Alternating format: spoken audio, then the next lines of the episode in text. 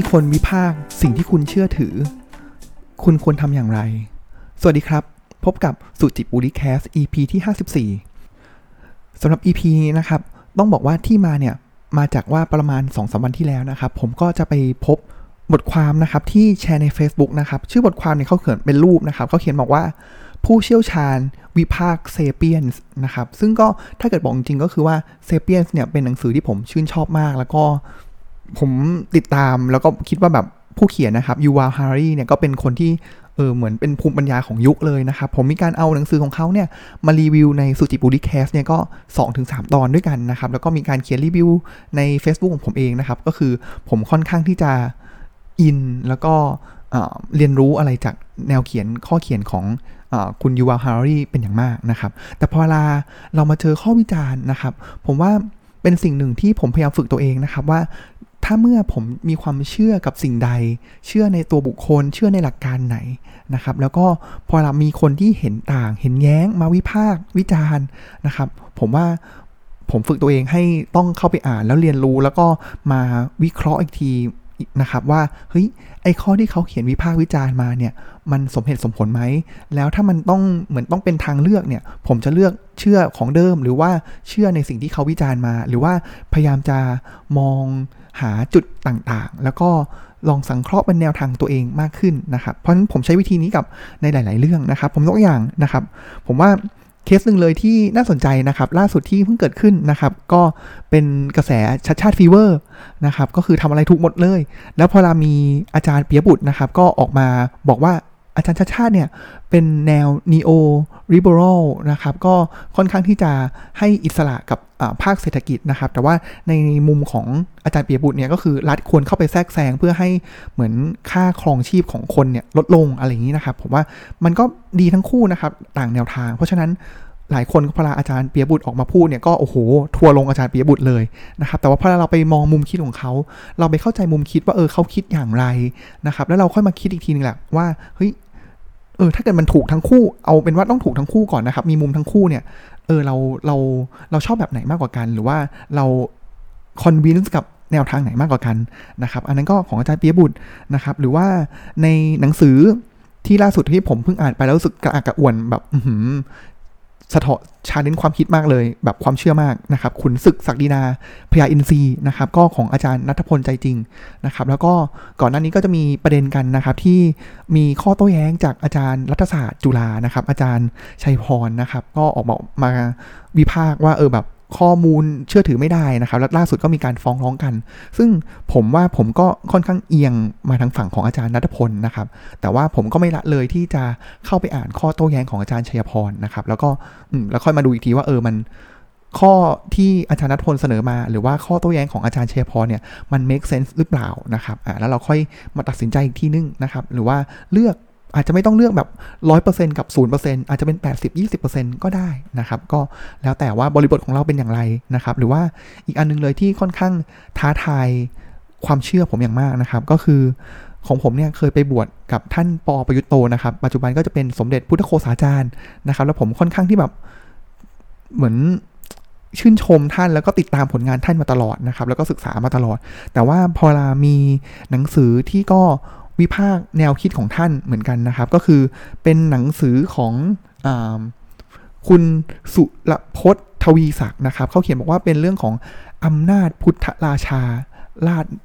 ชาตินิยมนะครับ ก็คือเขาเขียนบอกว่าเป็นวิพากษ์แนวคิดชาตินิยมแบบพุทธของสมเด็จพุทธโฆษาจารย์ปอประยุตโตนะครับ ซึ่งเล่มนี้ผมก็ซื้อมานะครับ แล้วก็เอามาศึกษาดูนะครับ แล้วก็ดูว่าเฮ้ยเออสิ่งคนคนที่ผมเชื่อถือเนี่ย แล้วพอเราถูกวิพากษ์วิจารณ์เนี่ยเออเราเราไปมองมุมซิว่ามันมีมุมไหนบ้างนะครับ เพราะผมว่าอันนี้แหละผมว่าฝึกตัวเองอยู่แล้วก็ผมอยากจะ encourage ให้ทุกๆคนนะครับ ว่าถ้ามีสิ่งอะไรที่เราเชื่อเนี่ย เราแล้วพอเรามีคนมาโต้แย้ง มีภาควิจารณ์เนี่ย ต้องควรจะเปิดรับฟังนะครับ แล้วก็ลองดูว่ามัน make sense ไหมนะครับ แล้วเราค่อยเลือกอีกทีหนึ่งแต่ไม่ใช่แบบเหมือนนักการเมืองบ้านเรานะครับ ที่หลายคนที่แบบก็พอเรามีคนวิพากษ์วิจารณ์มาก็ด่ากลับไปเลยใช้ลมไปเลยอย่างนี้ผมว่า อันนี้เราก็รู้อยู่แล้วว่าเออเราก็ควรเชื่อถือฝั่งไหนนะครับ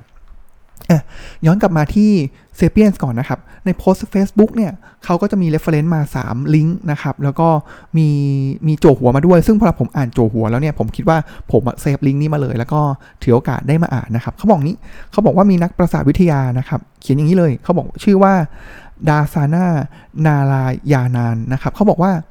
ถึงกระนั้นก็ตามฉันพยายามตรวจสอบความจริงของ Sapiens หนังสือที่เริ่มต้นเรื่องราวทั้งหมด ฉันได้ปรึกษากับเพื่อนร่วมงานในแวดวงประสาทวิทยาและชีววิวัฒนาการ และพบว่าข้อมูลของฮารารีนั้นมีมากมายและเป็นรูปธรรม และไม่สามารถ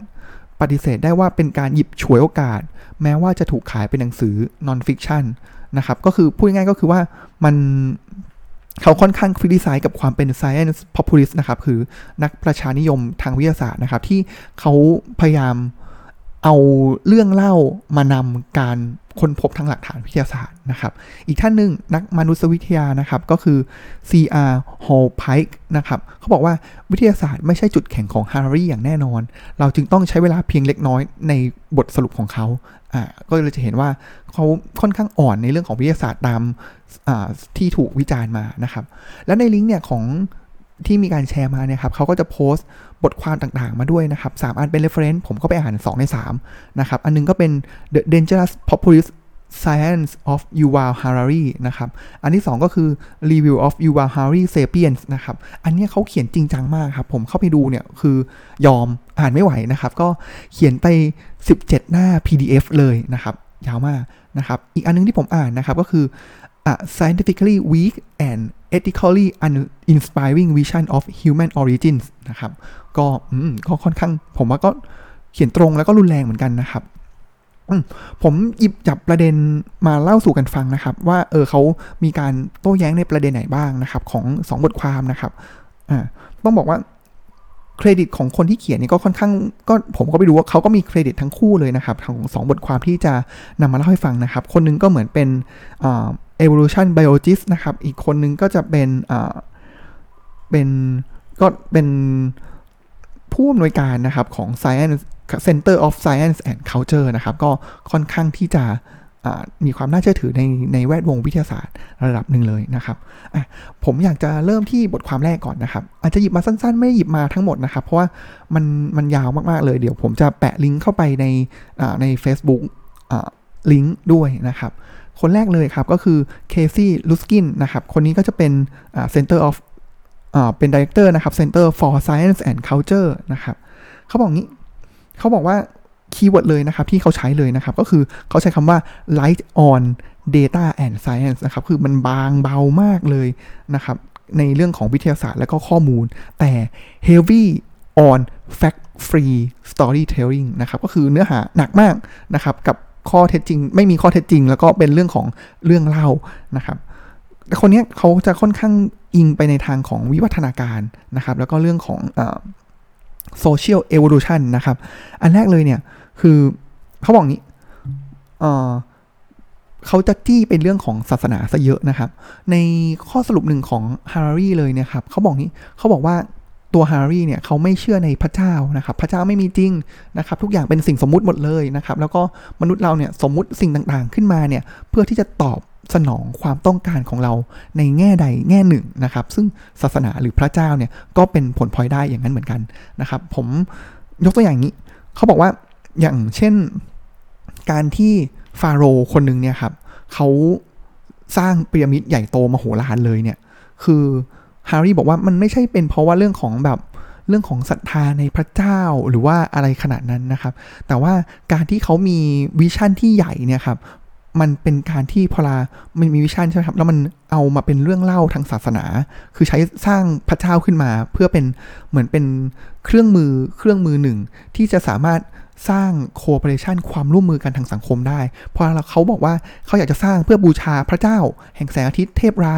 นะครับ เพราะฉะนั้นแล้วเนี่ยเขาต้องเกณฑ์คนเกณฑ์ทรัพยากรต่างๆมานะครับเพื่อที่จะบรรลุ mission นั้นด้วยกันนะครับเนี่ยเป็นการที่จะทำให้สังคมเนี่ยสร้างไปด้วยกันได้นะครับอันนี้เป็นสิ่งที่เป็นเหมือนเป็น argument ของทางฮารารีเลยนะครับ ก็คือเรื่องเรื่องใหญ่เลย แต่ว่าสิ่งที่เขาพยายามผู้เขียนนะครับ ก็คือ Casey Luskin เนี่ยเขาบอกว่า เฮ้ย อันนี้มันคือ observation นะ มันไม่ใช่ explanation ก็คือเป็นเหมือนเป็นข้อสังเกตนะครับ แต่ว่ามันไม่ใช่คำอธิบาย เพราะอะไรครับ เพราะเขาบอกว่าจริง ๆ แล้วเนี่ยเขาไปอ้างอิงว่ามันมีนักมานุษยวิทยา หรือว่าแบบมีรีเสิร์ชมากมายเลย ที่ให้ข้อสรุปที่แตกต่างกัน เขาให้ข้อสรุปว่าเฮ้ยจริง ๆ แล้วเนี่ยไม่ใช่ว่าคนสร้างพระเจ้า แต่ว่าหรือว่าสร้างสังคมที่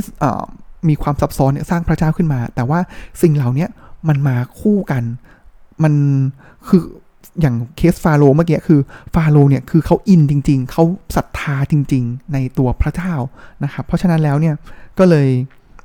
มันมันไม่ใช่แบบเป็น cause and effect กันนะครับ ก็คือสังคมสร้างพระเจ้า แต่ว่าสิ่งสิ่งเหล่านี้มันมาคู่กันมันเป็น correlate กันนะครับอะอันนี้ก็เป็นสิ่งที่เขาเคลมแล้วก็เขาบอกว่ามันไม่ใช่แค่ว่า การที่มีพระเจ้ามีศาสนาเนี่ยมันทำให้เกิดเป็นเหมือนการร่วมมือกันได้นะครับ แต่จริง ๆ แล้วในความเป็นจริงเนี่ย มันมีรายละเอียดอะไรที่มันซ้อนมากกว่านั้น แล้วก็ซับซ้อนแล้วลงละเอียดลึกมาก แต่พอลาเขาบอกว่าพอลาตัวฮารารีเองเนี่ยมีธงมาอยู่แล้วว่าสิ่งเหล่านี้ไม่มีจริง แล้วเป็นสิ่งที่มนุษย์สร้างขึ้นเพื่อผลประโยชน์ทางใดทางหนึ่ง เพราะฉะนั้นข้อสรุปของเขามันเลยไปทางนั้น โดยที่ละเลยบท รีเสิร์ชต่างๆ มากมายที่บอกว่าพระเจ้ากับสังคมที่ซับซ้อนเนี่ยมันพัฒนามาควบคู่กัน มันไม่ได้บอกเลยนะว่าสังคมสร้างพระเจ้า แต่ดีไม่ดีเนี่ยคนอาจจะไปเชื่ออยู่แล้วจริง ๆ แล้วพระเจ้านี่แหละมาสร้างสังคมที่ซับซ้อน ซึ่งก็มีงานทางมนุษยวิทยาที่พูดถึงเรื่องนี้ค่อนข้างมาก เขาก็เลย criticize ตัวฮารารีนะครับว่าเฮ้ยเขาไม่ได้เป็นเหมือนเป็น science base แต่ว่าเหมือนเขาเคลมว่าเขาเป็น elite เป็นผู้รู้ แล้วเขาก็บอกนี่แหละใช่ แล้วก็พยายามเล่าเรื่องขยี้ปมต่างๆ เพื่อให้ไปในทางที่ฮารารีต้องการนะครับ ต่ออีกประเด็นหนึ่งเกี่ยวกับพระเจ้านะครับเขาก็บอกว่าเฮ้ยฮารารีก็อาจจะเข้าใจผิดได้นะ เขาบอกว่าโดยวิวัฒนาการที่ฮารารีบอกเนี่ยครับก็คือทีแรกเนี่ยมนุษย์ก็อยู่กันมาใช่ไหมครับ แล้วเราก็เริ่มนับถือสิ่งรอบตัวนะครับ ก็คือเหมือนบูชาสิ่งรอบตัว บูชาสัตว์บูชาต้นไม้นะครับ เขาใช้คำว่าanimism นะครับ เสร็จแล้วปุ๊บ ก็จะเริ่มพัฒนาการมาเป็น polytheism ก็คือนับถือพระเจ้าหลายองค์ เสร็จแล้วปุ๊บก็จะมาเป็น monotheism นะครับก็อย่างเช่นในศาสนาคริสต์นะครับอิสลามหรือว่าทางยิวนะครับก็จะมีพระเจ้าองค์เดียวนะครับแต่ว่าเขาบอกว่าเออจริง ๆ แล้วมันมี research ที่แบบเฮ้ยเขาก็แปลกใจนะครับว่าฮารารีเนี่ยไปเอาข้อสรุปนี้ที่มันพัฒนาจากบูชาสัตว์มาเป็นพระเจ้าหลายองค์ พระเจ้าองค์เดียวเนี่ยได้ยังไงทั้งที่research ทางมากมายเลยบอกว่า มันมีหลายที่ที่มันกลับกัน บางที่ก็คือนับถือพระเจ้าองค์เดียว แล้วแบบเฮ้ยมันไม่ work ก็เพิ่มพระเจ้าขึ้นมานะครับ แล้วพระเจ้าไม่ work ก็นับถือสิ่งของ มันมันกลับกระบวนการมากมายนะครับที่ที่ ฮารารียกมานะครับ ก็เป็นตัวอย่างที่จะจี้เรื่องของพระเจ้าเนี่ยค่อนข้างเยอะนะครับ แต่ว่าผมว่ามันก็อาจจะเป็นประเด็นเหมือนกันนะครับ เพราะว่าผู้เขียนอาจจะเป็น Center of Science and Culture แต่ว่าผมว่าเขาก็อาจจะเป็นคนที่นับถือพระเจ้า แต่ว่าในขณะที่ statement ของฮาร์รี่เองเนี่ยคือเขาบอกว่าพระเจ้าไม่มีจริงนะครับ ก็ก็เป็นสองขั้วนะครับ แต่ก็ต้องลองดูนะครับว่าบริบทของเราเป็นยังไงนะครับ เรามีพื้นฐานอย่างไรมา แล้วเราจะเลือกเชื่อฝั่งไหนนะครับ นะครับแล้วก็หลังจากนี้ก็จะมีอีกประเด็นนะครับที่พูดถึงเรื่องของ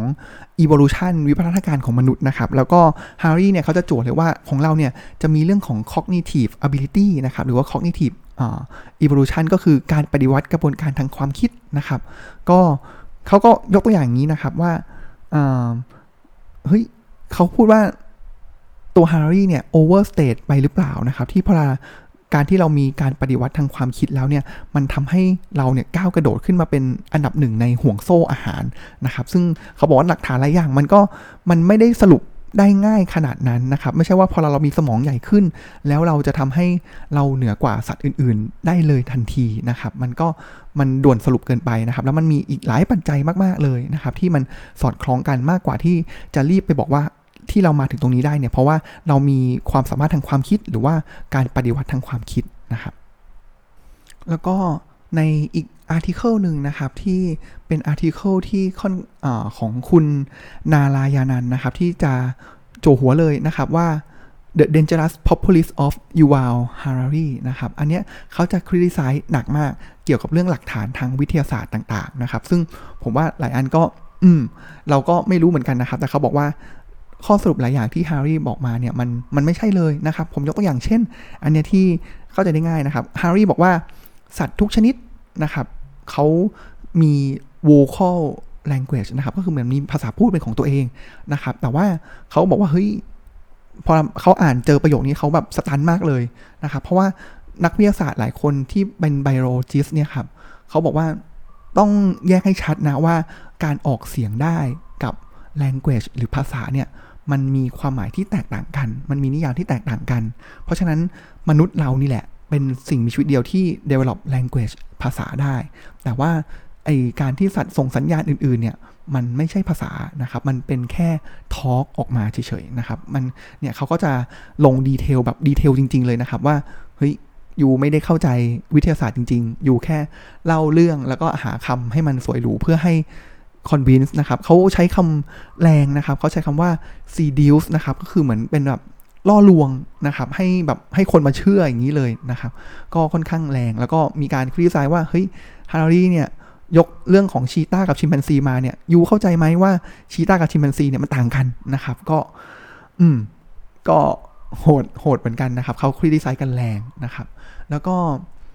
หลายประเด็นนะครับที่ผมว่าน่าสนใจนะครับ บางอันก็อ่านเข้าใจบ้าง บางอันก็อ่านไม่เข้าใจนะครับ มีพูดเรื่องของการพัฒนาแบบ subjective นะครับ หรือว่า objective นะครับที่ฮาร์รี่มองคนละมุมนะครับกันนะครับที่ตรงกันข้ามอย่างสิ้นเชิงนะครับ ก็ผมว่าก็เป็นอะไรที่ดีนะครับ ที่ทำให้เรารู้ว่าถ้าเราเชื่อในคนคนนี้นะครับ แล้วเราอยากจะติดตามผลงานเขาเนี่ย ถ้ามีคนแย้งมาอย่างนี้แล้วเนี่ย ครั้งต่อๆไปเนี่ยเราควรต้องอ่านแล้วก็ พึงตระหนักคิดอย่างไรบ้างนะครับ ในมุมหนึ่งเลยเนี่ยผมได้ข้อสรุปน่าสนใจนะครับว่าผมเห็น pattern ในการโต้แย้งของ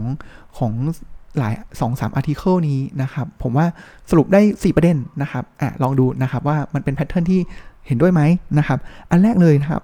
ก็คือหลักฐานอ่อนนะครับ ในที่นี้ก็คือยังหลักฐานทางวิทยาศาสตร์ยังนิดเดียวเองก็โดนสรุปเป็นตุเป็นตะไปแล้วนะครับอ่าเพราะการที่หลักฐานอ่อนเนี่ย มันก็จะมาพร้อมกับการด่วนสรุปนะครับ แล้วก็อันที่สองก็คือว่าเขาก็จะยก statement ว่า เฮ้ยเนี่ย ดูสิ research อีก 430 research เนี่ย พูดไปอีกทางหนึ่งอะแล้ว you ได้คิดประเด็นนี้ด้วยไหมนะครับ ไม่ใช่มาถึงแล้วมี statement ของตัวเองก็ยกขึ้นมาเลย โดยที่ไม่ได้มองว่าไอ้อีก 400 กว่า research ที่ผ่านมาเนี่ยมันเป็นยังไงนะครับ หรือว่ามีข้อเท็จจริงอื่นๆที่มันประจักษ์แล้วเนี่ยมันแตกต่างอย่างไรแล้ว การที่ยก statement มาเนี่ยเราก็ต้องไปบอกว่าอีก statement หนึ่งเนี่ยมันมีช่องโหว่อย่างไรบ้างนะครับ อันนี้ก็เป็นอันที่2นะครับแล้วก็อีกอันนึงผมว่าลึกลงไปอีกนะครับ คือเขาจะจับประเด็นครับ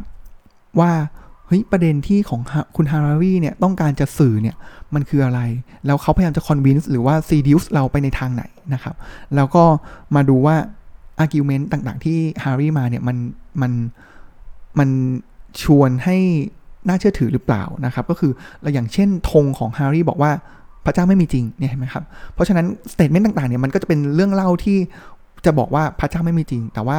เนี่ยเราเราต้องลงลึกเลยว่าเจตนาของเขาในข้อเขียนเนี่ยคืออะไรนะครับ ซึ่งหลายที่ของ article ต่างๆ ที่โต้แย้งมาเนี่ยเขาก็บอกว่าก็ฮารารีเนี่ยเขามีธงอยู่แล้วว่า equality ไม่มีจริง human right ไม่มีจริง ทุกอย่างเป็นสิ่งที่มนุษย์สร้างขึ้นนะครับ เช่นมนุษย์เราเนี่ย ฮารารีบอกว่าเราไม่ได้ถูก create equally นะครับ ถูกสร้างมาอย่างเท่าเทียม แต่ we evolve differently ก็คือมีพวกเรามีวิวัฒนาการที่แตกต่างกันนะครับ เพราะฉะนั้นแล้วเนี่ยเขาเลยโลว่า equality เนี่ยมันไม่ได้มีจริงนะครับ เราสร้างขึ้นมานะครับออันนี้เขาก็ลงลึกไปถึงเลเวลนี้นะครับ แล้วก็อันสุดท้ายน่าสนใจนะครับ เขาบอกว่ามันเหมือนเป็นการเอาตรรกะของฮารารีมาคิดต่อนะครับว่าถ้า argument ของฮารารีเป็นจริง สิ่งที่เกิดขึ้นเนี่ยมันจะเป็นแบบนี้จริงๆไหมนะครับ ก็คือดูเรื่องของเอเหตุและผลนะครับ เขาใช้คำว่าหลายครั้งเนี่ยฮารารีเป็นคนที่ false projection of real consequence นะครับ ก็คือพูดถึงอนาคตหรือว่า consequence ที่มันไม่สมเหตุสมผลกันนะครับ เขาขยี้เยอะมากเลยนะครับ ผมยกตัวอย่างในในเรื่องของศาสนานะครับ เขาอะตั้งต้นอย่างนี้ของฮาร์รี่เนี่ยตั้งต้นว่าศาสนาเนี่ย ค่อนข้างที่จะเป็นเรื่องของกลุ่มโคเปอเรชันนะครับ ก็คือการที่จะมาเกื้อหนุนการสร้างความสามัคคีปลองดองกันนะครับ แต่เขาบอกว่า อ้าว อย่างเงี้ย คุณจะอธิบายยังไงล่ะ ในแง่ของวิวัฒนาการอะเมื่อกี้เราพูดในแง่สังคมนะครับ แต่ทุกอย่างถ้าเกิดคุณบอกว่ามันเกี่ยวกับวิวัฒนาการของตัวมนุษย์ด้วยเนี่ย มันมาจากยีนตัวไหนนะครับ แล้วก็จะมีคำถามในมุมต่างๆ อย่างเงี้ยครับ ที่มาขยี้ว่า เฮ้ย คุณจะมองว่าศาสนากับ cooperation เนี่ย มันมาจากเรื่องของการพัฒนาสังคมไม่ได้แล้วมุมอื่นล่ะ คุณคิดครบหรือเปล่านะครับ ก็เป็นอะไรที่น่าสนใจนะครับ แล้วก็ผมว่าอยากจะเชื้อชวนทุกคนนะครับว่าถ้าเราเชื่อมั่นในสิ่งใดมากมาย แล้วมีคนที่พูดต่างเนี่ย เราลองเข้าไปทำความเข้าใจไปเข้าใจใน statement ของเขานะครับ ว่าเขาเห็นต่างอย่างไรนะครับ แล้วก็มาวิจารณ์มาแบบมาวิเคราะห์อีกทีนึงนะครับ ไม่ใช่ว่าแบบอย่าง มาถึงแล้ว เจอคนที่วิจารณ์คนสิ่งที่เราเชื่อแล้วเราก็ปิดหูปิดตารับฟังหรือว่าแบบไปไป discredit เขาเลยทันทีนะครับผมว่ามันก็จะทำให้เราก็ไม่ได้เป็นอยู่ในสังคมที่อุดมปัญญามากมายขนาดนั้นนะครับอะสำหรับวันนี้ก็เป็นคอนเทนต์ที่ น่าสนใจแต่ว่าผมก็อาจจะไม่ได้ลงลึกมากเพราะว่าบางอันอ่านแล้วก็ยังไม่ค่อยเข้าใจสักเท่าไหร่นักนะครับ แต่ว่าก็ชวนติดตามนะครับแล้วเดี๋ยวผมแชร์ในลิงก์ไปด้วยนะครับสำหรับวันนี้ก็ขอขอบคุณที่ติดตามรับฟังกันมานะครับ แล้วก็พบกันใหม่ในวันพุธที่จะถึงนี้นะครับสำหรับวันนี้ก็ขอกล่าวคำว่า สวัสดีครับ